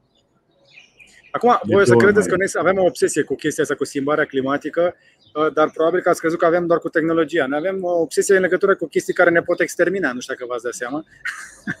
și partea asta cu vulcanii și cu erupțiile și cu astea arată că uh, ar trebui să ne mai intereseze și alte lucruri dincolo de o grada noastră și topirea ghețarilor este doar un semn Uite, spre exemplu, aici în Dubai, unde uh, sălășluiesc eu pentru câteva zile, îmi spunea șoferul că am fost ieri la dune bashing, am fost, uh, m-am dat un pic în deșert și a fost foarte drăguț. Nice. Chiar așa, aș putea să vă încarc niște imagini. Hmm. Cine stă până la final va primi bonus imagini uh, din uh, Land Cruiser pe, peste Dune. Așa și îmi zicea că aici, spre exemplu, nu plouă aproape niciodată, dar că de data asta iarna a fost mai diferită ca niciodată și se așteaptă ca vara să vină mai repede ca anul trecut. Până și aici. Și o să ziceți, ok, de ăștia au deșert. E bine, nu e doar deșert, mai sunt copaci în deșertul ăla, mai sunt ferme de cămile, uh, mai sunt oameni care trăiesc în conare niște corturi, niște chestii și atunci asta să te gândești, bă, da, chestia asta afectează pe toată lumea. Și să mă gândeam, dar să dăm deget, să arătăm cu degetul spre ei, că ei ăștia ei cu petrolul. Da, dar nu consumă ei atâta petrol cât se exploatează. Petrolul de aici este transportat pe toată planeta. Deci suntem cu toții cumva în chestia asta și când vă spunem lucrurile astea, este ca să vă reamintim că dacă la tine acasă e verde și că deocamdată nu a luat uraganul acoperișul, nu e prea târziu. Uite-te la temperatura de ieri, de, nu de ieri, de acum o săptămână sau mai puțin de o săptămână. Când îmi spunea lui George cum e la 37 de grade, că la noi sunt 6 dimineața, în aprilie, la final de aprilie. Climatologii ne avertizează că problema nu este neapărat cu 6 grade la tine și 37 la mine. Problema apare cu fluctuațiile prea rapide între cele două păi și da, faptul că vin în momentele dimineața. nepotrivite din an. 6 grade dimineața, în primăvară, în mijloc de primăvară și 25 la prânz. E un pic cam mai asta E un pic cam mult, într-adevăr, și vom vedea și mai mult. Au fost zile cu diferențe și de recordul pe care l-am observat eu la un moment dat a fost undeva spre 25 de grade, a fost foarte rece dimineața și după amiază s-a dus peste 40. Da, s-a întâmplat. Deci vom vedea diferențe de genul ăsta și plantele și animalele nu vor rezista dar amite noi. Noi stăm foarte mult timp la interior, uh, aer condiționat alea, alea până când pică curentul și să vedem după aia cum e, dar clima se schimbă și afectează, ne afectează pe toți. Uh, apropo de climă, mi se încinge laptopul pentru că a început să bată soarele, așa că trebuie să ne grăbim. Uh, hai, hai să ne mișcăm. Hai. Știu că nu glumești. Vorbim puțin de situația din India sau e prea dură? Uh, nu, trebuie să știe oamenii. Uite ce se întâmplă dacă te relaxezi prea devreme. Au fost niște întâlniri din astea cu uh, niște evenimente religioase, cu foarte mulți oameni care s-au strâns în India Uh, și după aceea a început, uh, aceasta au fost niște evenimente super, de tip super spreader și apoi au sărit de 300.000 de cazuri pe zi, iar India în momentul acesta este în mijlocul unei catastrofe umanitare. Mor mii de oameni în fiecare zi din cauza uh, coronavirusului, mulți dintre ei cu speranțe de supraviețuire, pentru că spitalele efectiv nu mai pot face față. Și asta este frica de care, cu care fugim și noi uh, de boală. Adică, de ce vorbim despre vaccinare în Europa și în România? Pentru că dacă ne vaccinăm și păstrăm distanța socială, nu o să punem spitalele sub presiune așa cum se întâmplă în momentul ăsta în India. Nu o să vă arătăm imagini din spitale sau de la știri, pentru că sunt sigur că dacă vreți să le căutați, uh, o să le și găsiți. Se moare cu zile pentru că, efectiv, ei nu mai știu pe cine să salveze și pe cine nu.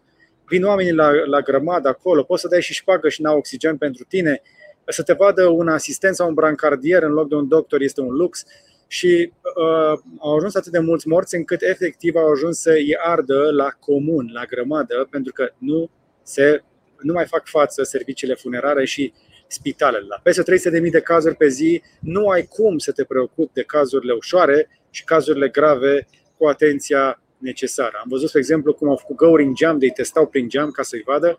Singura soluție pe care o au este un lockdown național dar nici indienii nu sunt uh, foarte civilizați și foarte cuminți, foarte la locul lor uh, și ei vor să fie liberi, uh, fără potniță și chestii genul ăsta, pentru că nu, și lor le place să stea pe afară. Și atunci ăsta este riscul la care ne expunem, asta este situația din India, nefiltrată, nu există nicio conspirație, pur și simplu asta se întâmplă când ai foarte mulți oameni la un loc, am văzut niște imagini de prin Gange, când s-au strâns cu miile la niște procesiuni din astea religioase și de acolo toată lumea s-a dus acasă cu coronavirusul și l-a împărtășit cu restul familiei. Dovadă că nu ai nevoie doar de, nevoie doar de coronavirus ca să faci tâmpenii, avem o situație similare, o situație similară din cauza unor procesiuni religioase. Oamenii au uitat ce înseamnă să mai stea la grămadă unii cu alții în, în Israel. A fost un eveniment religios pe muntele Heron, sper că zic corect, acum vreo două zile, și s-au călcat oameni în picioare acolo. Peste 40 de israelieni au murit călcați în picioare din cauza că oamenii care s-au la o procesiune religioasă s-au călcat unii pe alții când au plecat la vale pe o alee îngustă. Nu aș intra în detalii foarte mult, între să arăți imagini, că este destul de urât, dar peste 150 sunt deja răniți. Așadar, două chestii de învățat. Mare atenție când ieșiți în uh, public. Vedeți că oamenii au uitat ce înseamnă să mai stea unii cu alții aglomerați. Uh, o să vedeți că efectiv oamenii sunt dezorientați și cu toții ne uităm unii la alții ca la niște inamici. Și chiar după ce te vaccinezi, poartă masca, păstrează distanța socială și dacă nu te-ai vaccinat încă, du-te și te vaccinează pentru că altfel nu ajungem la imunitate de turn. Și cu asta am terminat cu partea de COVID, nu aș vrea să insist prea tare. Nu o să spun despre România și o să întâmplă la mare de 1 mai, nici nu vreau. Nu o să fie super spreader event, fac mai la foc. Oh, boy. Nu, da. Deci nu vreau să zic ce s-a întâmplat anul trecut, ba da, o să zic, uite o să zic. Anul trecut s-a dat liber uh, în mijlocul pandemiei la Constanța și după aceea s-au întâlnit în niște uh, cazuri foarte multe la Suceava și la Bacău. Veți vreo legătură la două săptămâni după niște oameni mulți la mare, pe plajă, cu imagini la știri cu oameni înghesuiți, după aceea niște uh, chestii astea prin toată țara, cu infecții, cu uh, infecții astea foarte mari, venite parcă de nicăieri. Hai să vedem ce facem anul ăsta. Din nou, nu vreau să supăr pe nimeni de la mare, știu, cu toții vrem să ieșim, cu, cu toți suntem în dificultate, dar trebuie neapărat să respectăm regulile. Respectați distanța, distanțarea aia uh, din, din interiorul spațiilor ăstora închise, deschise, oricum ar fi ele, pentru că circulă deja variante mult mai periculoase care vor ajunge și la noi și mai e o chestie, o chestie despre care puțin lume vorbește și mai puțin lume o înțelege. Vaccinurile mai au un efect secundar. Faptul că noi ăștia care ne vaccinăm devenim imuni, înseamnă că noi stopăm virusul ăla prost, ăla slab, ăla care nu e suficient de agresiv. Și o să treacă ăla foarte agresiv, care se va duce la cei care încă nu sunt imunizați și de acolo se va mulți foarte repede. E prins ideea? Asta da. mi se pare horror. Deci, da, e bine să ne vaccinăm, dar trebuie să ne vaccinăm suficient de mulți ca să oprim virus. Pentru că altfel, noi nu mai avem pe piață virusul de anul trecut. S-a schimbat generația, gata, e cu în coadă, ăsta este mai rapid. E mai rapid, e mai contagios și e mai mortal. Și de la se vorbește despre tulpina indiană și cea braziliană. Sper că nu bate vântul în căști. Uh, nu, nu, te auzi bine și este realitatea. Iar articolul de pe npr.org pe care l-am citit eu implică că cifrele pe care le vedem noi sunt mult mai mici decât realitatea. Și cu exemple. Exact. Asta era ideea. O să vi las dacă vreți să-l citiți în descriere după ce o să facem și desfășurătorul emisiunii la final de, de live, dar uh, realitatea este mult mai sumbră de atât. Da. Și asta Hai poate un semnal de alarmă pentru Go. Pentru cine vrea să audă. Pentru cine vrea să audă. Hai să avansăm, să ne apropiem de final. Uh, NASA și SpaceX uh, au un plan să aducă Crew One, astronauții de pe Crew One, cei care au zburat data trecută, uh, duminică dimineață și evenimentul va fi live pe YouTube, pe conturile NASA și SpaceX, dacă vreți să le urmăriți. Se vor întoarce patru astronauți de pe Stația Spațială Internațională. De momentul ăsta e un pic aglomerație, se pare. Pentru că sunt foarte mulți deodată.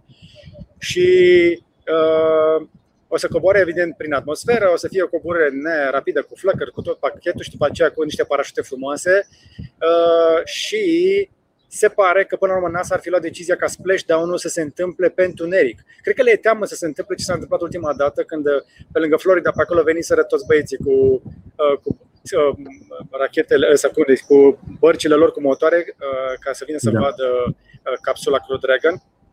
Nu știu de ce. Uh, dar uh, iată uh, că Space Dragon se va andoca la ora 8.35 Eastern Time sâmbătă, adică astăzi seara la ei, practic mâine dimineață la Trebuie noi și noi o să vedem 3... asta pe mâine seară. Uite, 3 și 38. 3 și 38 la noapte o să fie ora noastră. Și splashdown-ul va fi undeva pe la 9 dimineața la noi. Da. Aproximativ, dacă nu greșesc. Mm-hmm. Yes. Cam așa. Deci cei care vor să se uite o să poată găsi informațiile astea pe canalul de live de pe YouTube al NASA sau SpaceX. O să aibă același Și oricum, timp. colegul nostru Andrei Bala va mai da o postare pe Instagram pe Cavaleria ca să vă reamintească, pentru că este mare fan uh, spațiu, uh, Perseverance uh, și Ingenuity. Hai cu următoarea. Uh, o chestie foarte interesantă pe care am găsit-o, uh, planul lui Google de birouri, de cum putem să lucrăm, care nu datează de la începutul pandemiei, e de multă vreme, undeva de la 7 sau 8 ani, de acum 7 sau 8 ani se gândește, să schimbe modul de lucru al oamenilor. Ideea este simplă. În momentul în care ai o echipă, lași echipa să decidă cum să-și amenajeze și să-și așeze uh, modul de funcționare. Adică cum, cum cum vor să-și facă ei să-și construiască spațiu și pleacă de acolo uh, și nu, nu te mai limitează la a sta la un birou, să-ți alegi un birou, eventual ai opțiunea să-l alegi la geam sau la perete sau chestii genul ăsta, ci pur și simplu îți, îți amenajezi cum vrei tu birou în funcție de câți oameni ai în echipa respectivă. Poate să fie în interior, poate să fie la exterior, în aer liber, uh, poate să fie oricum ca să te poți simți cât mai bine, cât mai relaxat și să fii cât mai productiv. Și mi se pare o idee foarte bună care este total opusă față de ce văzusem în ultimii 10 sau 15 ani în care aveai ori un open space cu 50 de oameni care era total neproductiv, pe care apoi îl separai în aceste cubicle-uri pe care voiai să le faci tu mai frumoase, dar până la, oameni, până la urmă lipsea total interacțiunea directă între oamenii unei echipe și era bruiat de, de alte echipe care probabil erau mai gălăgioase, nu știu, erau la vânzări sau la, uh, răspundeau la, la clienți. Uh, ideea este că ar trebui ca fiecare companie să-și regândească spațiile de lucru pentru oamenii care se întorc și care au lucrat un an, un an și jumătate de acasă în pandemie, să-și regândească spațiile de lucru în așa fel încât să fie cu adevărat eficiente. Că nu te poți întoarce la același Uh, stil de lucru pe care l-ai avut. De exemplu, știu uh, pe cineva care a lucrat un an și jumătate și dacă se va întoarce la birou, a zis clar că îmi trebuie neapărat un monitor mare, îmi trebuie un, un birou care să fie reglabil în înălțime și automat nu mai vreau să aud 50 de colegi lângă mine, pentru că mă bruiază. Sunt de două ori mai productiv dacă sunt mai liniștit și mai uh, relaxat. E cool chestia aia. Ești aici? Da. Ai, e ai foarte cool chestia aia de balon. Un perete, care... de, un perete sub formă de balon care se umflă și îți creează un pic de privacy. Și da, mm, me.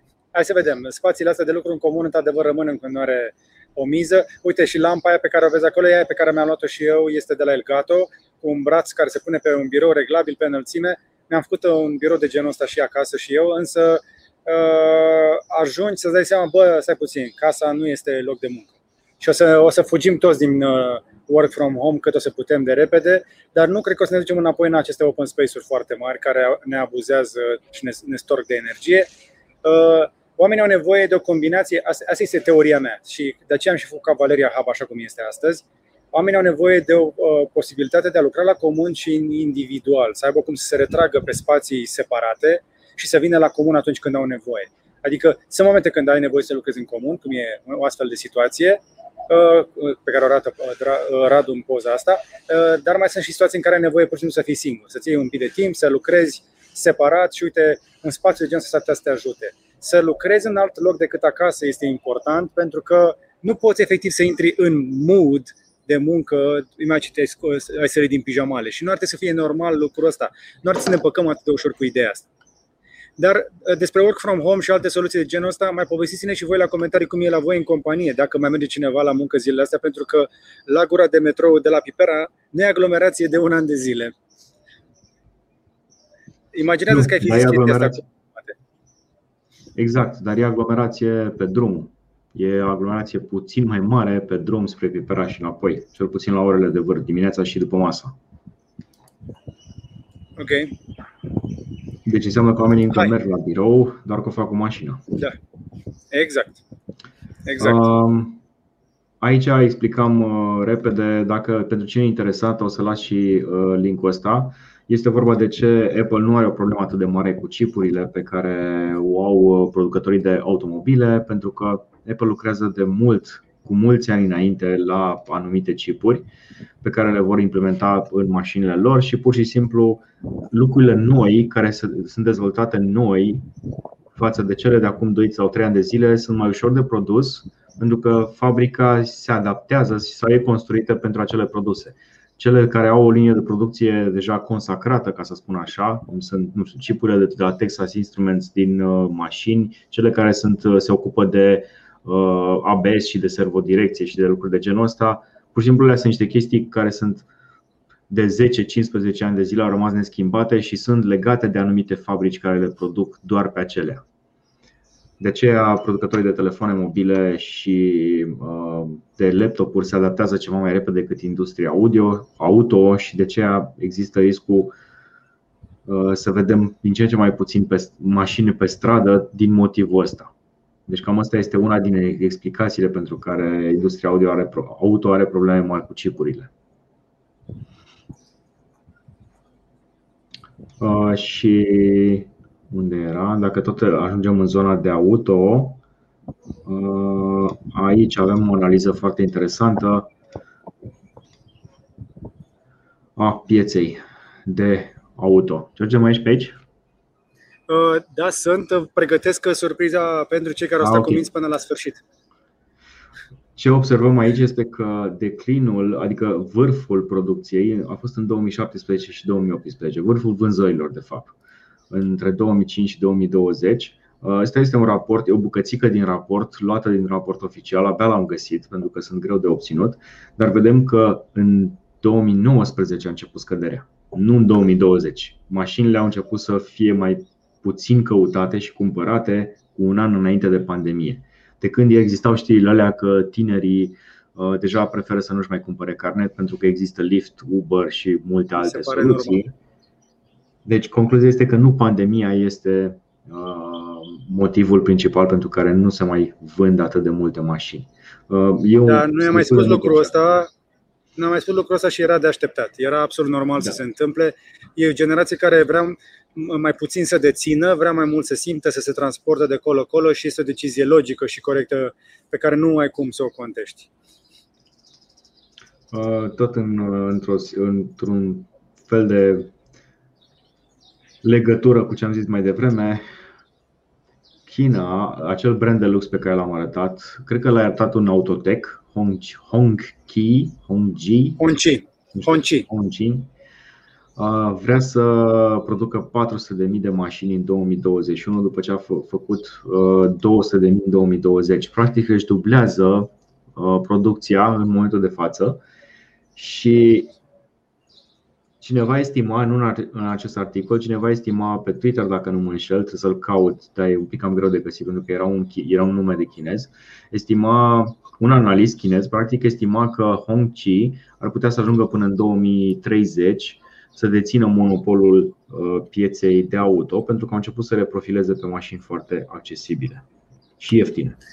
Nu numai cele uh, Aici este o discuție mai lungă pe care am început-o și am explicat-o inclusiv în clipul cu Dacia Spring, dar și cu alte mașini electrice. Ce trebuie să rețineți este că industria asta pe, la, pe, în care ne vedeți pe noi că operăm, cea a tehnologiei, dacă de aceea curiositatea despre internet și tehnologie, ocupă și va, va ocupa de fapt complet inclusiv industria auto în următorii ani. Adică eu am început de la uh, automobile pe YouTube, apoi m-am dus către tehnologie, le-am făcut în paralel. Pentru o perioadă am lăsat-o mai moale cu automobilele pentru că n-am mai văzut evoluție și m-am dus către tehnologie și acum tehnologia vine peste industria auto pe care nu că o calcă în picioare, ci o transformă radical în altceva. Iar automobilele vor deveni gadgeturi, vor fi tratate de industria asta a tehnologiei, de industria asta a electronicelor, ca pe produse electrocasnice pentru utilizare îndelungată. Astea sunt cuvintele cheie pe care trebuie să le țineți minte.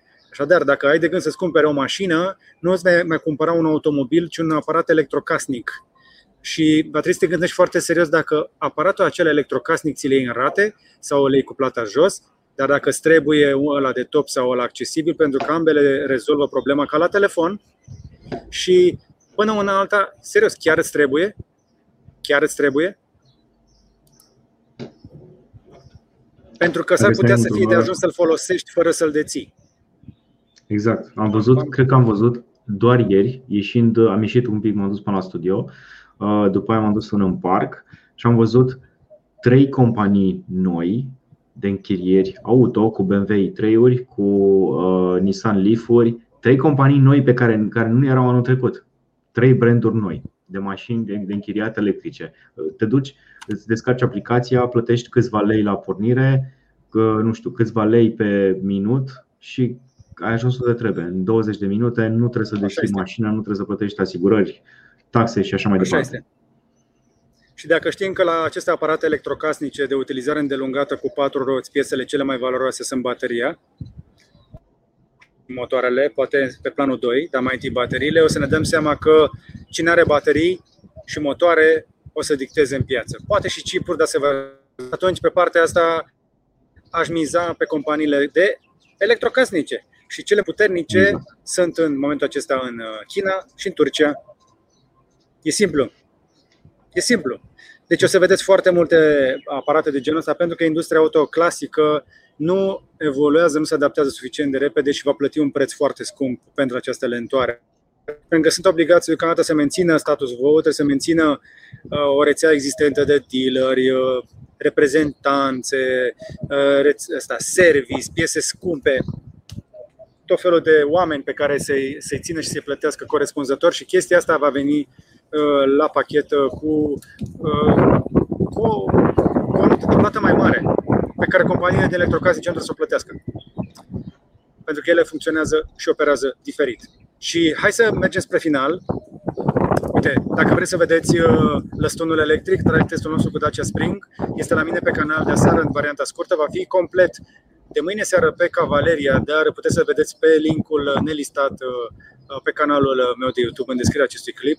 Duminica seara este zi de mașini acolo și de aceea suntem un pic desincronizați, dar uh, pentru cei care vor neapărat să-l vadă mai devreme, aveți link în descriere. Lăsunul electric pe mine m-a surprins foarte plăcut și mi-arată că francezii înțeleg foarte bine viitorul mașini electrice. Mașinile acestea vor fi utile pentru a te muta de la punctul A la punctul B, pentru că pe, pentru distanțe lungi, odată ce trece pandemia, ne vom reaminti ce înseamnă avion.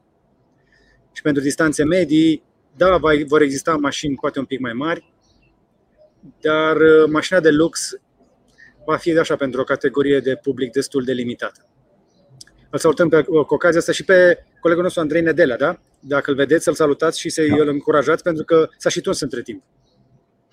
Da? L-ai trimis la Vio? Uh, a zis că are el unde și s-a tuns. Cel puțin așa mi s-a părut mie okay. în ultimul clip de pe Cavaleria. Hai să ne apropiem de final. Hai că ne-am lungit. Este o ediție lungă, suntem în sâmbătă mare pentru cei care uh, urmăresc uh, și partea asta și mâine avem Paștele și aveți bonus de la Iepuraș astăzi. Mai știi motorul ăla pe mhm. combustie pe care l-a gândit Toyota? Da, da. Toyota de ce se încăpățânează să nu facă mașini complete electrice. Evident. Cred că ei văd ceva, dar, băi, sună bine. Sună bine. Așa sună un motor pe hidrogen. Come on! Zici care scoate un... apă în loc de fum. Da, zici că e un Cupra. Ok. Asta ok. 30 de secunde de motor. Da, și exact. Și hidrogen de unde? Anyway, hai să depășim momentul. Din fotovoltaice. Trebuie să depășim momentul. Toyota este pe un drum greșit și ei o știu se vor împăca cu ideea la un moment dat. Da. Uh, vorbim de cripto sau o lăsăm pentru Hai să vorbim rapid de cripto. Hai să vorbim rapid de cripto înainte să ne luăm la revedere. Uh, pentru cei care au fost cu mine și au stat alături de noi, am imagini cu voi cum am dat eu pe Dune cu Land cruiser cu toată familia, niște chestii unde credeam că o să mă răstorn. Uh, trebuie să vă fac un teaser. Trebuie să vă, vă dau ceva drăguț. Hai să ne uităm un pic la piața care e pe verde. După câteva zile bune, a avut o creștere foarte bună în ultimele zile și Bitcoin-ul a tras după el și restul pieței, uh, dar văd o desincronizare în ultimele zile. Dominanța, apropo, a scăzut pentru prima dată sub 50% la Bitcoin, ceea ce arată că suntem într-adevăr în altcoin season. Iată, 49,32%. Ethereum a crescut foarte frumos. deja vezi, felia lui începe să devină din ce în ce mai interesantă și mai mare lângă Bitcoin. O dată cu Ethereum 2.0 yes. cred că se va mări și mai tare. Păi este, uite, BNB, ai Ethereum aici, ai Ethereum tokens aici. Deci, Evident. calculația e mai mare decât BTC-ul. Uh, nu, încă nu. Nu, nu, mai e. Mai e, Mai e? mai e, mai e. Mai e un pic. Da, Bitcoin e încă jumate. Uh, chartul pe care vezi aici plăcintă de aici nu este, nu este egală, nu este 100%. Uh, Eth- Ethereum uh, așadar va testa în curând uh, pragul de 3000 de dolari. BNB-ul are o perioadă iarăși foarte bună, a crescut foarte puternic, mai ales pe burnul ăla de vreo 600 de milioane de dolari echivalent în BNB de pe Binance. Uh, Toate Da. proiectele de cripto merg foarte bine, este în continuare un bull run uh, care se încăpățânează să fie alături de noi. Uh, cu riscurile de rigoare, încă se mai fac bani aici. Încă se mai fac bani în uh, cripto în perioada asta. Uh, Nu se știe câți, nu se știe când. Uh, Spre exemplu, unii spuneau că Bitcoin trebuia să facă retrace-ul de zilele trecute până la 42.000. Uite că l-a făcut doar până pe la vreo 49 și pe aia o luat iar la deal. Uh, A stat un pic pe la 54, 55, 56 și acum iar și la viteză. 5% într-o zi pe Bitcoin este wow, este, este foarte, foarte, foarte bine. Uh, Vă recomandăm ca de obicei sponsorul nostru, Crypto.com, care oferă o aplicație prin care puteți cumpăra Bitcoin chiar și cu un leu. Da, ați auzit bine. Vă puteți face acel dollar cost averaging, adică să cumpărați constant cât puțin câte puțin să vă faceți portofoliul vostru, uh, instalând aplicația Crypto.com și folosind linkul din descriere aveți acces uh, la un cont uh, cu un bonus de bun venit de 25 de dolari în CRO în contul vostru în anumite condiții.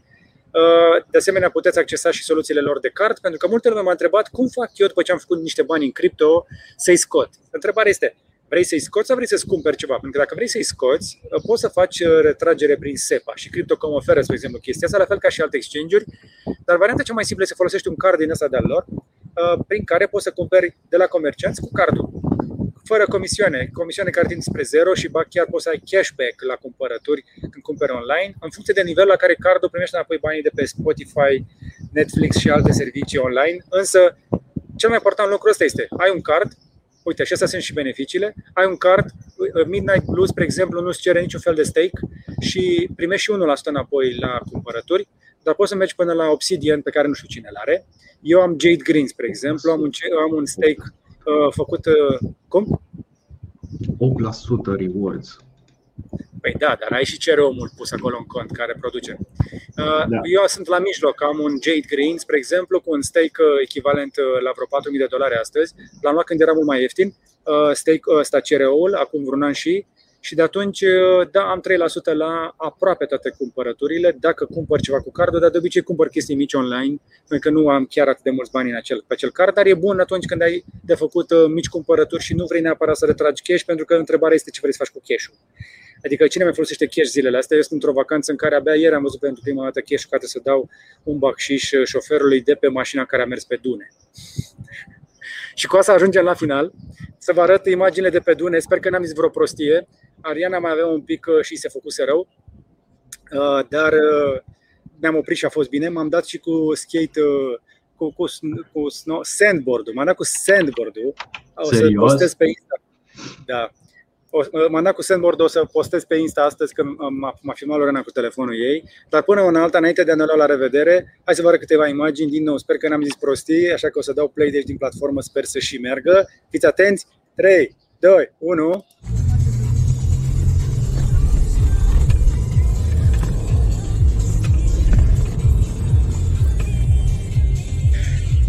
Sper să nu avem uh, probleme cu drepturile pentru muzica asta, de-aia încerc să vorbesc peste, pentru că mergea radio destul de tare. Cam așa arată o experiență din deșert. Da, vedeți bine, toată lumea pe Land Cruiser acolo. Uh, și astea sunt dunele alea mișto, dar erau unele mai mari la care am zis că o să rămânem suspendați. Ia uite cum vine. Vine, vine, vine, vine, vine și... Dar astea sunt alea ușoare. Mai încolo devine și mai interesant. Ia uite cum sare nisipul. Mi s-a părut una dintre cele mai tari experiențe și bagă, bagă, bagă. Ăsta era șoferul nostru Akbar. Akbar, nu? Să rămână Cristina. Și fix pe culme aici și trece de pe o rată pe alta. Cam tare. E o experiență pe care vă recomand dacă mergeți uh, prin uh, o țară arabă care are și deșert, încercați să ieșiți să vă dați cu suvurile pe nisip. Nici nu este foarte scump și e o experiență de neuitat. Vă recomand. Zi. Hai, Stai un pic. Se numește Dune bashing. Așa se numește activitatea. Dune Da, bashing. tune dashing, adică e uh, Bashing. dashing Bash. through the dunes.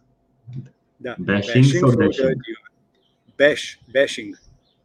Da. Dune bashing. Uite cum arată cavaleria Hub. iTunes? Da?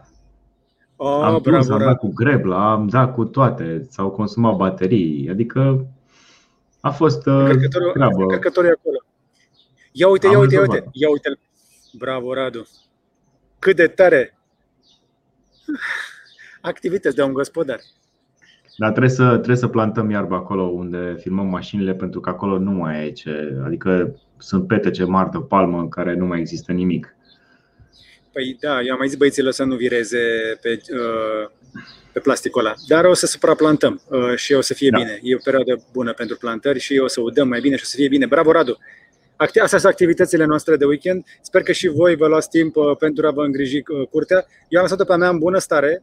Uh, Este bine păzită uh, și tunsă corespunzător cu roboți. O să aduc un robot și la hub. Uh, uh, monitorizez uh, cu toată curtea de la distanță, uh, inclusiv cu vecini, cu tot ce trebuie și uh, urmăresc fiecare fir de, uh, de iarbă și de aici. Am dezvoltat o așa o afinitate pentru, pentru iarbă, gazon în ultima vreme, dar cred că nu se mai miră nimeni. A început să-mi placă și mie, să spun sincer. E foarte relaxing. M-aș duce și azi, dar nu prea mai am ce tunde. Adică, nu știu, m-aș duce să mai verific o dată. Trebuie să văd dacă... A, mă, știu, știu de ce mă duc. Mă duc să văd dacă merge irigația. Că mi se părea că era sistem ZOF ieri sau offline. Mă duc să văd dacă rezolv ceva. Hai, bagă. Și uh, Rareș Gabriel, să știi că am verificat, nici aici nu au pe stoc, nici măcar în magazinul Sony. Mai apare câte o bucată, două. Este o companie, un importator mare pe Dubai, care se numește Jumbo. Dacă găsesc vreunul, îl iau și vi-l aduc și vi-l îl pun la giveaway uh, prima oară pentru, pentru membrii. Dar nu l- n-am găsit, ca și vreau să iau unul. Efectiv nu există. Uh, Magazinul Sony scrie ready for PS5 și au doar uh, controlere de vânzare. Deci nu găsești decât controlele pe aici, consolele nu. Am dat într-un magazin, era expus o cutie uh, și au zis nu, e goală. Uh, Deci e bătaie și aici.